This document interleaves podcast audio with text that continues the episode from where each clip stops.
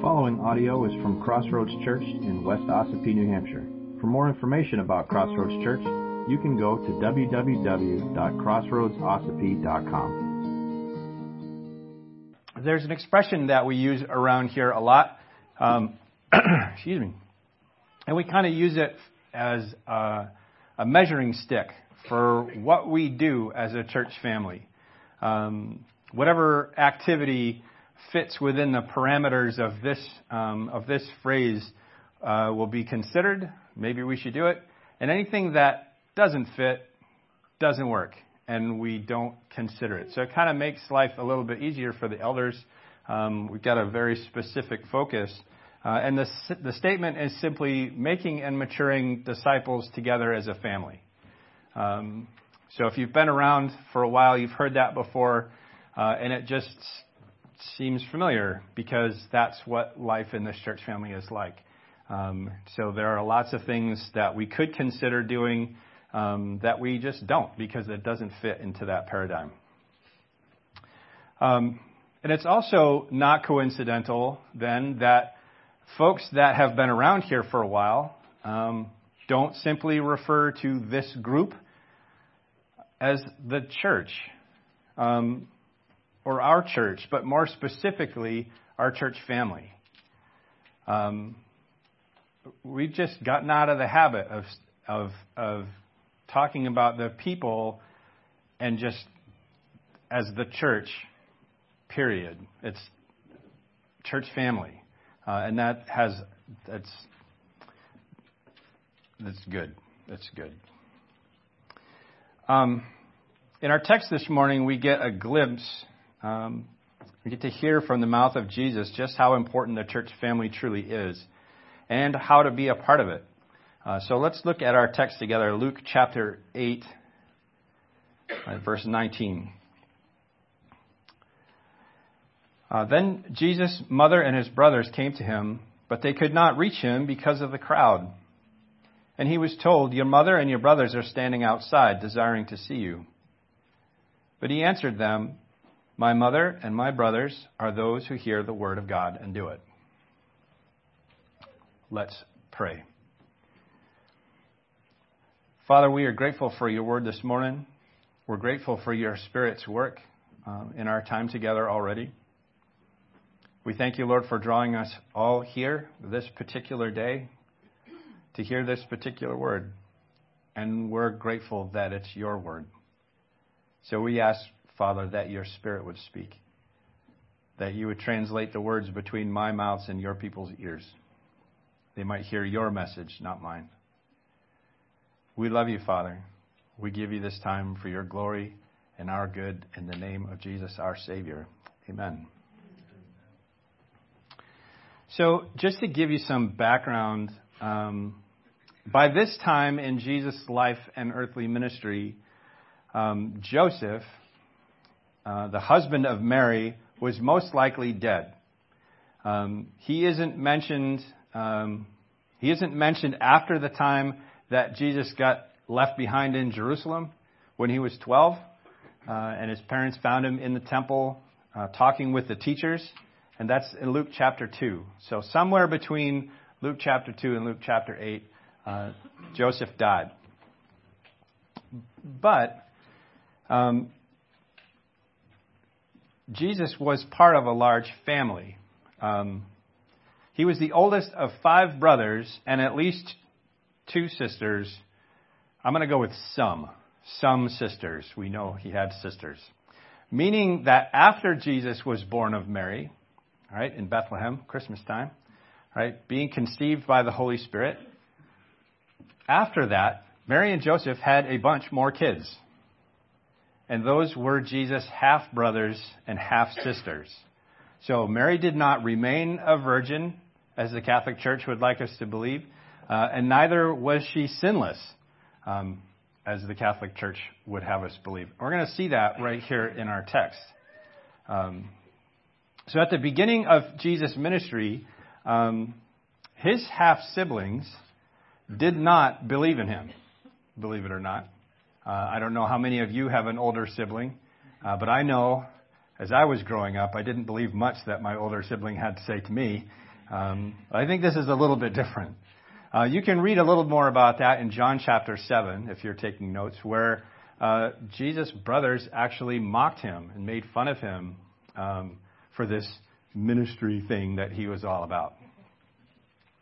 We do know from Acts chapter 1, uh, later on in verse 14, at least two of Jesus' brothers and uh, possibly his sisters did come to believe in him as Messiah, uh, as well as his mother Mary. Um, in fact, we have, if you're holding a Bible right now, you're, you're holding evidence that two of his half brothers came to faith because they wrote books, as, books of the New Testament. The book of Jude is Jesus' brother Judas. I think he changed the name to Jude. Maybe you can figure out why. All right, and also James. Um, the book of James was written by Jesus' half brother. But before that, they thought he was crazy. They thought he was nuts. In Mark chapter 3, after appointing the 12, 12 apostles, it says he went home and the crowd gathered again so that they could not even eat. And when his family heard of it, they went out to seize him, for they are saying he is out of his mind. There's no secrets in the translation. They thought he was crazy, and they went to go grab him and bring him home for his own good. So here is where our evidence for Mary not being sinless comes in. Um, attempting to thwart the plan and purpose of God through the Son of God, that classifies as sin. Just trying to derail Jesus in his ministry.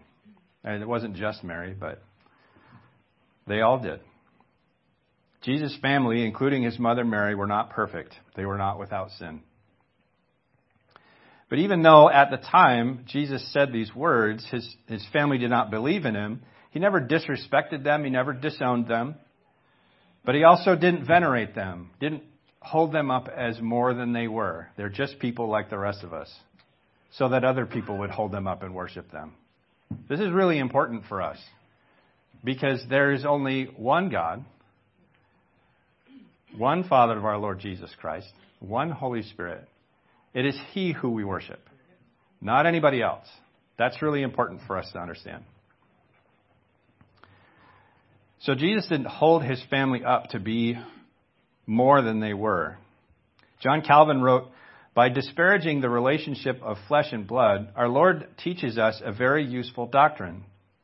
For he admits all his disciples and all believers to the same honorable rank as if they were his nearest relatives, or rather, he places them in the room of his mother and his brothers. Jesus said, My mother and my brothers and sisters are those who hear the word of God and do it. Those who hear the word of God and do it. Those who hear the word of God and do it are like wise builders who build their house on the rock. Those who hear the word of God and do it are like good soil that receives the seed and produces a harvest. Those who hear the word of God and do it are like lamps on a stand, giving light to the whole house. Those who hear the word of God and do it are my mother and my brothers and my sisters. Are you starting to get the point? Jesus' half brother James did eventually get the point, and he wrote in the first chapter of his letter, in verses 22 through 25 Be doers of the word and not hearers only, deceiving yourselves.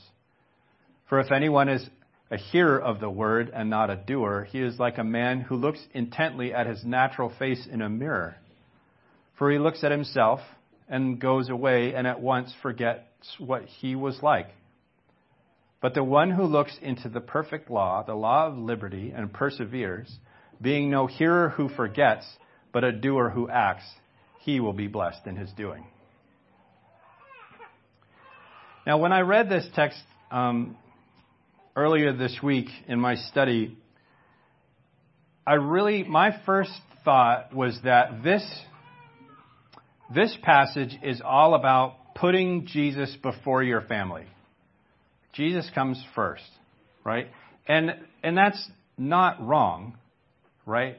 When we think about our our um, the umbrellas covering our life, Jesus is the first one that covers everything. He comes before everything, you know. And then as our families are structured according to the Word of God, you know, husbands uh, have a covering over wives and the covering over children, and and and on and on. But but Jesus' point here is not put me before your family. I thought that it was about not making our families an idol because that's really popular. And I've been guilty of that and probably am right now.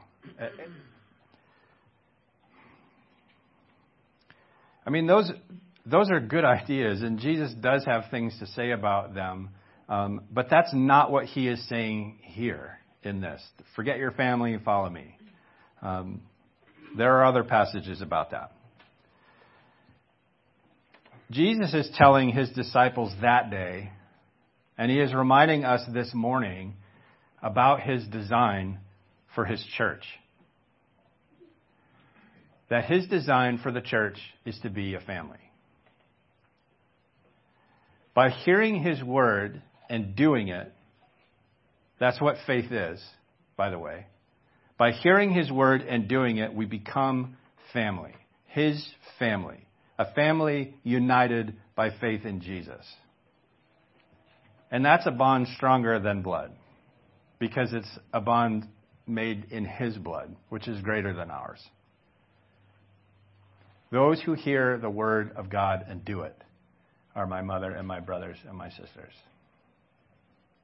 So, time for an object lesson. Right? We don't do this very often, but we're going to today. I need two volunteers two volunteers who have, this is the only qualification, that you have never interacted with this chair before. Two people who have never sat on this chair, maybe never even seen this chair before.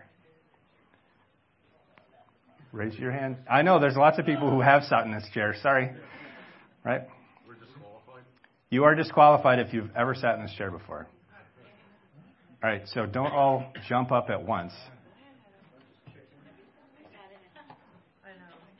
I left it. Okay. All right. Christine and Mike. Excellent.